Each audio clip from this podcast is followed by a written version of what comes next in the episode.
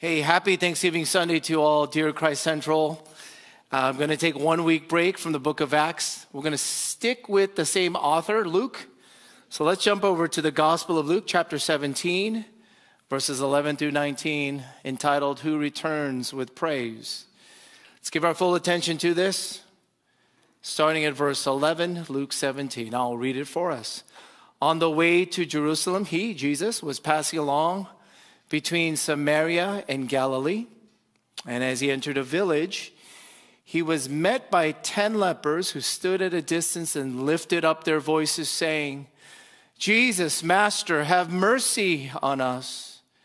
When he saw them, he said to them, Go and show yourselves to the priests. And they went, they were cleansed. Then one of them, when he saw that he was healed, turned back praising God with a loud voice, and he fell on his face at Jesus' feet, giving him thanks. Now, he was a Samaritan. Then Jesus answered, Were not ten cleansed? Where are the nine?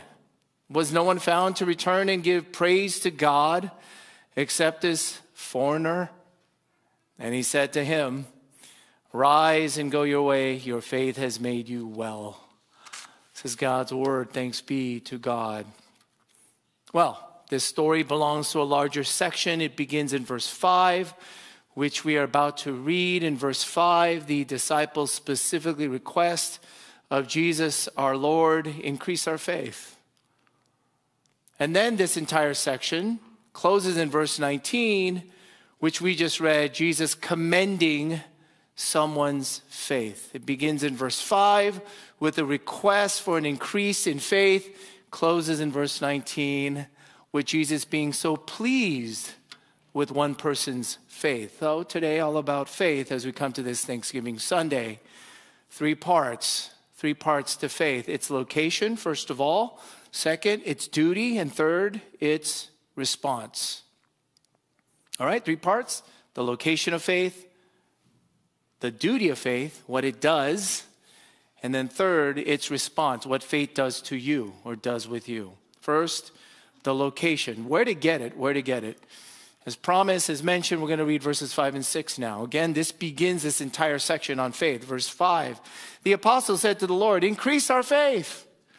And the Lord said, If you had faith like a grain of mustard seed, you could say to this mulberry tree, Be uprooted and planted in the sea, and it would obey you.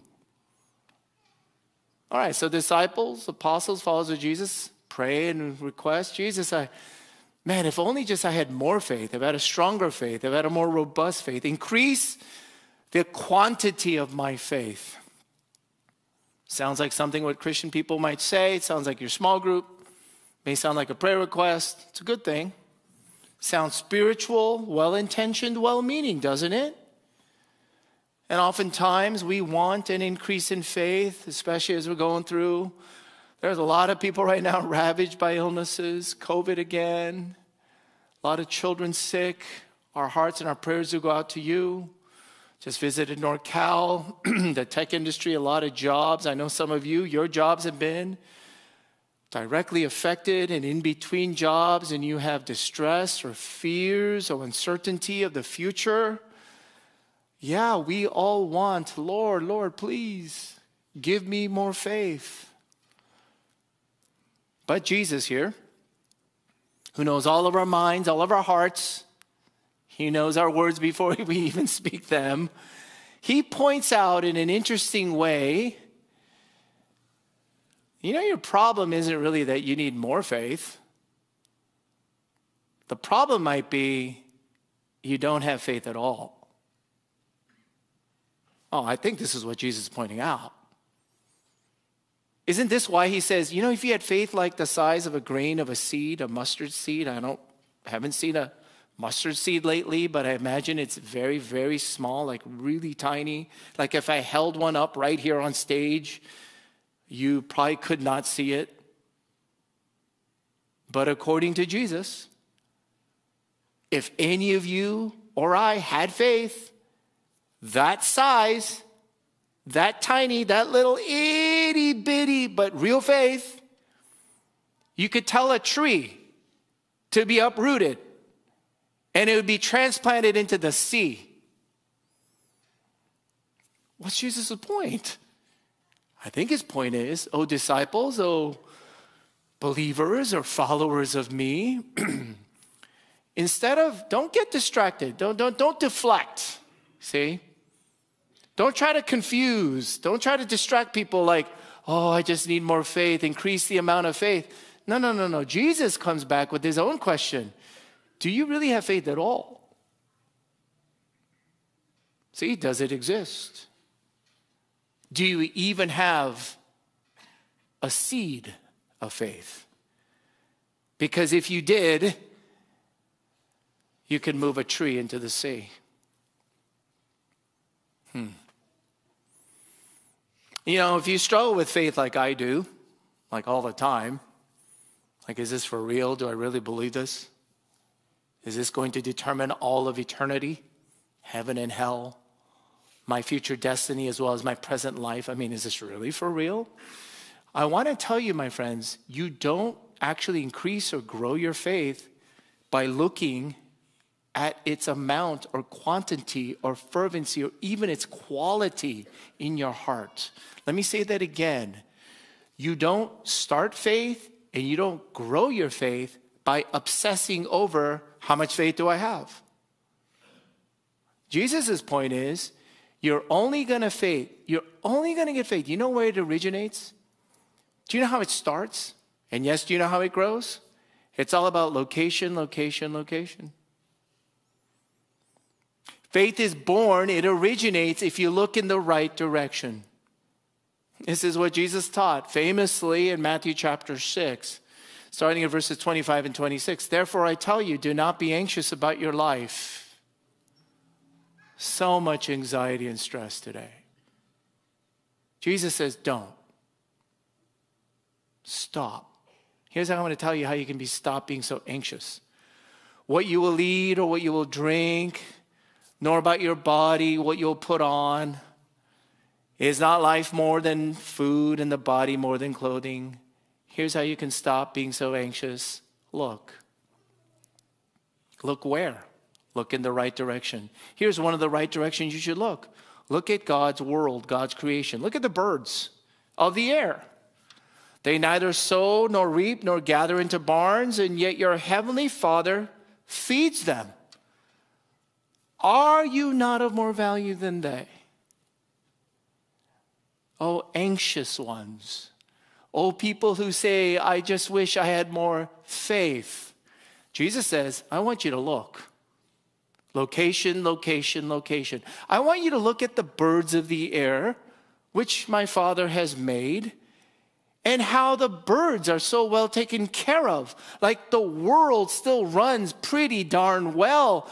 And Jesus concludes if you look there, if you consider there, if you think about that, if you focus more on that, you see, focus more on what God is doing, not the amount of your faith, and see what happens to your anxiety levels. Look at creation. Look at verse 30, the next verse. Uh, verse 27, sorry. Which of you, by being anxious, can add a single hour to his span of life? I love how Jesus said this well before our whole generation. He says, uh, if you're anxious, it does nothing. hey, parents, you know, you're stressing about your kids, how they're doing. You being overly stressful and anxious about them and losing your sleep uh, it adds nothing. There's no value to it. It helps nothing, it solves nothing. It doesn't move anything forward. You know, Jesus says that. It doesn't actually lengthen your life in any way. It actually probably robs the longevity of your life. Now, verse 30, 30. But if God so clothes the grass of the field, you see, look, look, look, look, look out and look at the birds and look at what God's doing with the world. Now look at the grass of the field, which today is alive and tomorrow is thrown into the oven. Will he not much more clothe you, O you of little faith? Oh, two things there in that last verse. Will he not much more clothe you? Now, think of it, my friends. If God is your father, And he's taking care of birds and he's taking care of the grass and he's taking care of all of creation. He's taking care of all of the cosmos. Do you not believe that he will not take more care of you if you are his beloved daughter or son? Like, really, honestly, honestly, do you, do you really think God will not value and prioritize and provide and protect and give you his child all things that you really need. And then Jesus concludes by saying, Oh, you of little faith. I hope you've been paying attention so far. What do you think Jesus means when he says you have little faith?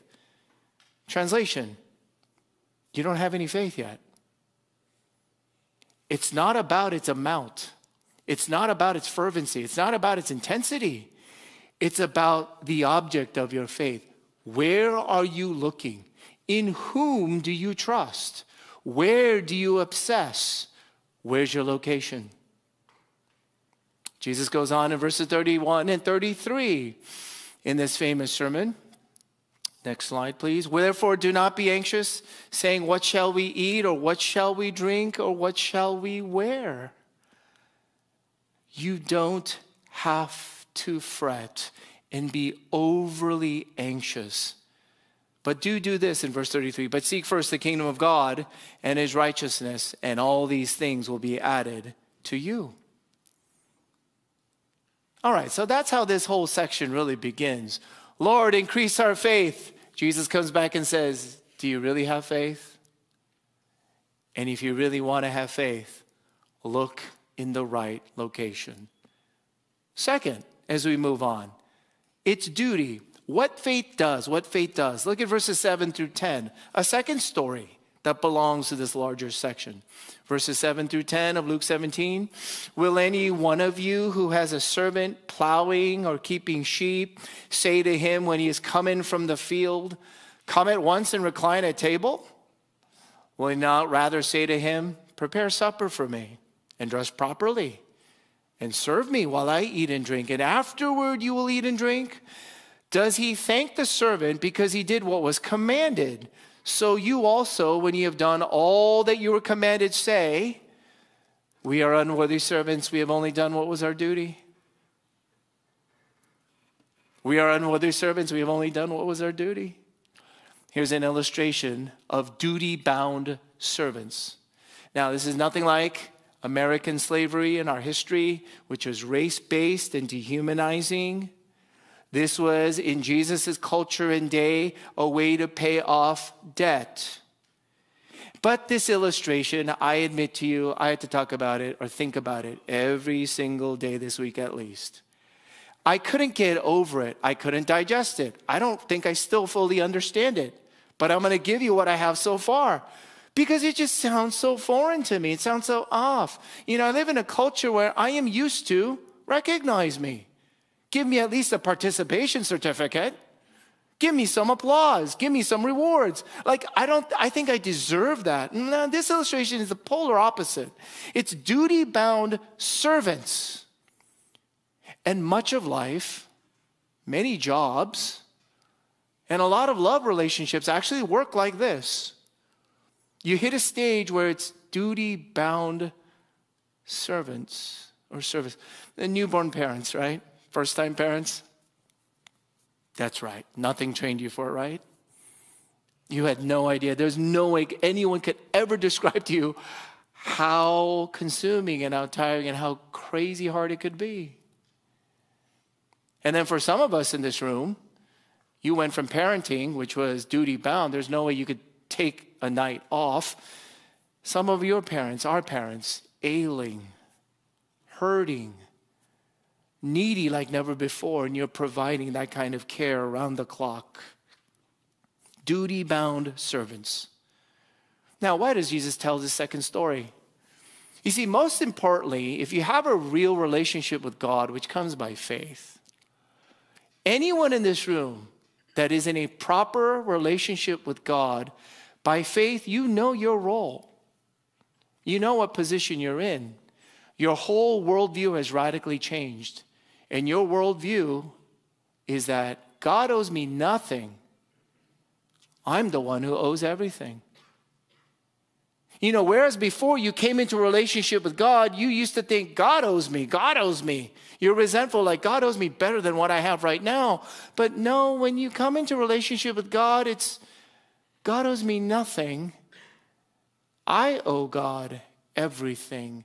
I obey God in everything, and I have all these duties that I must fulfill, no questions asked, period. Faith. Has faith done this? Does faith go about your duties? Uh, let's be honest once again. I think in so many of our desires, our hearts, our prayers, deep down there, I struggle with it too. Don't you feel like God owes you a good life? Come on, let's be real. Don't a lot of you here feel, God, you owe, me at least a decent life, right? Like at least average life. If you're middle class, at least middle class. If you don't like middle class, at least above all the other middle class people. Deep down in our hearts, do you feel that you deserve a good, easy, blessed life from God? Here's my question for us On what basis do you feel you deserve that?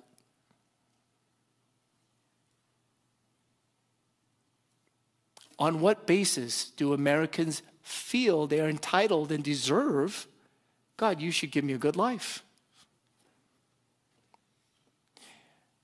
A Christian has realized and accepted no, God owes me nothing, I owe everything. You're not a Christian yet until you've settled this. That's why this second story is just so hard. It's so stark, it's so harsh. But can I tell you, my friends, if you haven't settled that your relationship with God works like master and servant, it's not like when the master comes in and says, after you've done all your duty, oh, yeah, it's your time to eat and drink. No, wait your turn. You've just simply done your job. Wait your turn. You still have more jobs to do. This whole orientation, this kind of relationship, Jesus is bringing to bear, and he says, People of faith have settled this question once and for all. You know, for the rest of my life, oh Lord, if I'm to call you my God, God, you owe me nothing. I'm the one who owes. I'm the one who owes. You know, recently I've been reading through a book by Daniel Nayeri entitled Everything Sad is Untrue. Aren't you just attracted by the title? Everything sad is untrue. And of course, the author confesses he stole that title from J.R.R. Tolkien, the author of The Lord of the Rings. The author, of course, sat under gospel preaching for decades. And the gist of the novel is true life story of his mom's conversion to Christianity in Iran. And it's about his refugee family fleeing from Iran and ending up in Oklahoma because they were under a death sentence for that kind of conversion. It's humorous, it's crude, it's raunchy, and it's profound. But I came across this one passage that still, still does something to me. I want to share it with you. It takes a foreigner's perspective. Imagine you're evil. When's the last time you actually imagined that? Not misunderstood, not sad, but evil. Imagine you've got a heart that spends all day wanting more. Imagine your mind as a selfish room full of pride or pity. Evil isn't punching people or even hating them. Suddenly, it's all that stuff you've left undone, all the kindness you could have given, all the excuses you gave instead. Imagine that for a minute. Imagine what it means. Oh, it still wrecks me as I read it. it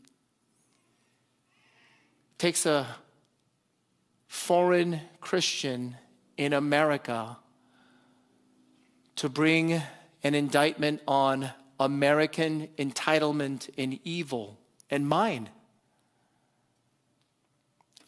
But this is what fate does you're duty bound. Location, duty. Now we get to our passage. It's response.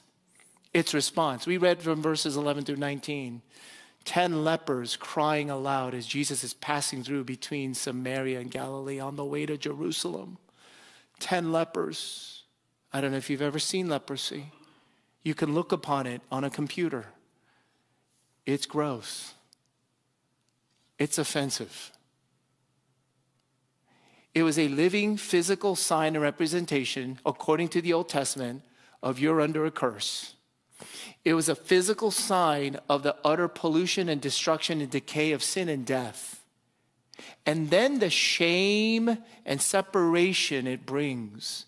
In Leviticus chapter 13, if you are a leper, you are duty bound to cry out when anyone comes in your vicinity, unclean, unclean. You ought to shout that out. Because lepers, contagious, potentially lethal, morally and spiritually and culturally also deemed as under the curse of God, were nowhere allowed, uh, allowed around the people of God, the temple of God. They knew that they were someone forbidden by God. But here, standing far off, can you picture it with me? Ten lepers, far off, just crying out as Jesus, who comes in person, Jesus, who comes in person for the least likely, the most unlikely people in the world, bringing the mercies of God. And they cry out to him. And then Jesus turns around and commands them go and show yourselves to the priests. And if you go to the priests, you will be cleansed and healed. Now, that command was not easy or quick. It would take three days three days' journey by walking to get to Jerusalem. And then, if you met with the priest, there were all kinds of elaborate procedures that would have to be performed. Ten lepers commanded by Jesus with the mercies of God, they would have to have prolonged obedience, a long obedience. A steady, determined, disciplined obedience. And all 10 of them went, it reads. All 10 walked toward Jerusalem. All 10 walked believing and obeying Jesus. And all 10 along the way became aware of miraculous cleansing and healing along the way. All 10 were healed along the way. But only one returned with praise. Now look at verses 17 and 19 as Jesus wonders aloud. Jesus answered, We're not 10 cleansed. We're the nine. Was no one found to return and give praise to God except this foreigner? Where are the nine? Where did they go? Well, don't you see them? They're still walking toward Jerusalem. Don't you see the other nine? They're obeying exactly what you said. Jesus, you commanded them to go show themselves to be cleansed by the priest.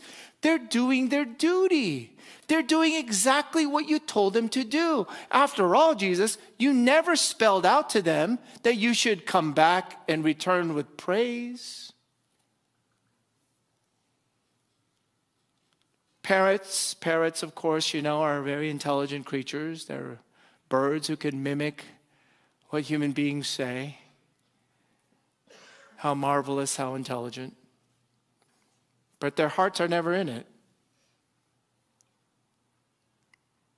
Parrots can do and copy what you do, but their hearts aren't in it. This is the third story in a larger section. It's the third climactic development on faith. And real faith has its fruit. Real faith has a response. Faith is made real in its response. Real faith returns with praise. Sorry, here it's only one out of ten. But real faith returns with praise. You see, if you think that if you have faith and you're a believer and a follower of Jesus Christ, and you're a person who just does your duty. You do your job. Like, I mean, God, you told me what to do. I did it. I did it. Look, I did it. Don't you see that? I did it. And then I'm just going to move along with my life. Oh, listen, my friends, this morning.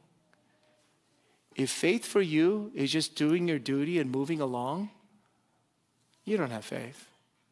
Because the whole point of faith is not for you to move along, it's to move the heart of Jesus.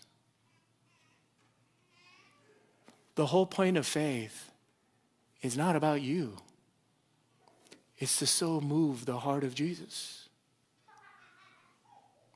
Oh, Jesus Christ here, as he wonders aloud, where are the other nine? Did I not heal them too? But look at verses 15 and 16, and then the concluding verse in 19. Then one of them, only one, when he saw that he was healed, turned back, praising God with a loud voice, and he fell on his face at Jesus' feet, giving him thanks. Now he was a Samaritan, the foreigner at that. Verse 19, and he said to him, Rise and go your way your faith has made you well. Oh, my dear friends, this morning, if you have even a tiny mustard seed grain's worth of faith, and if that faith makes you duty bound, that same faith, real faith, will always return in a response of praise. Because in this last verse, when Jesus says, Rise, rise, go your way, your faith has made you well, do you not see it? Do you not sense it? Do you not feel it? Jesus is so pleased. So pleased with one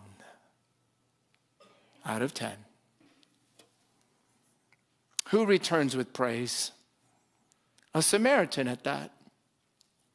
Again, the least likely people. Not only was he a leper, but he was ethnically, geographically, theologically, morally, spiritually least likely.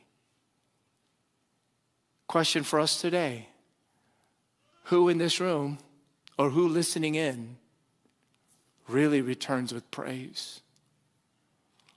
Whose hearts are filled and moved with thanksgiving and worship to God this day? whose hearts burst and pump with real praise to God? I'll tell you who. It's only people in this room who feel like they're the least likely. It's always those who feel like they're the least likely. The ones who know the greatness of your sins, the ones who know the greatness of your debt, the ones who know the greatness of what you really deserve the ones who know the greatness of your miseries and sorrows and fallouts and mistakes. The ones who know God owes you nothing, but you really owe everything. The ones who return with praise to our Lord Jesus Christ are the ones who know the greatness of their debt, but they cry out in faith for a greater Savior and then they're amazed and surprised that his healing mercy is greater still. The ones who know the greatness of their debt, the greatness of his mercy, and this will always produce greater praise. Only the people who really know and feel the greatness of your neediness, the greatness of your real situation, the greatness of how much you don't have apart from God, paying any attention to you. And then for you to cry out for mercy, not what you deserve. No, no, no, no, no, no. Please never cry out to God, give me exactly what I or my family members deserve. But the ones who cry, give me mercy, mercy, mercy, the things I could never deserve. And the ones who know the greatness of that need are met by a greater mercy are then broken and undone revived and filled with greater praise. Because you do know what Jesus had to go through to make the foulest clean, to forgive sinners, to heal the spiritual lepers all around. He marched toward Jerusalem. Not to be healed, no, but to be wrecked. Jesus, for him to heal those 10 lepers, down to the last man or woman or child, would march into Jerusalem and he would be wrecked. He would be ripped. He would be destroyed. He would be shamed and separated and hung up on a cross. You know, Veterans Day, we just recently passed by it. It's a moment that the nation collectively remembers heroes who fought and maybe even died to purchase our freedom. Do you know that every single Sunday worship is a group of Christians who are called to gather together to remember and worship and thank Jesus for what he went through to purchase our total freedom? And it is in him and what he went through. You can see it, the gospel. Those are the ones who return with praise. Oh. Every biblical song, poem, passage, sermon, prayer that has to do with Thanksgiving, almost every single one recalls the steadfast love of God. And if by chance this morning, we probably are the only percentage of people in the entire world that find it hard to find reasons to be grateful. We should imagine and let that sink in. But if you do find it so hard right now to find reasons to, for gratitude and worship to God, can I bring you back to what the Bible says over and over and over and over and over and over and over and over again? The steadfast love of God, the chesed love of God, the faithful love of God. Take time, slow down, and recount it. Last weekend, one of my favorite things to do now is definitely take a vacation with my family. Went up to Northern Cal to our sister church, Christ Central in San Francisco. That is a place that's like my spiritual home during my undergraduate college years at that church overlooking the ocean. I remember it. I felt born again again. It was at that church I felt called into gospel ministry. Crazy. It was through that church I got a taste of genuine spiritual revival. And then I've had lifelong friends that still, still are so kind and good to me to this day. It's from that church that I had a honeymoon stage of ministry for college ministries. People are just so nice and patient with you when you're a rookie and you have no idea what you're doing. And 30 years later, going back to that same church, as I slowed down with my family, I got to just recount and replay and retrace. 30 years later, to some of my shame, oh, Harold, I remember when your love for Jesus was hot. It was on fire.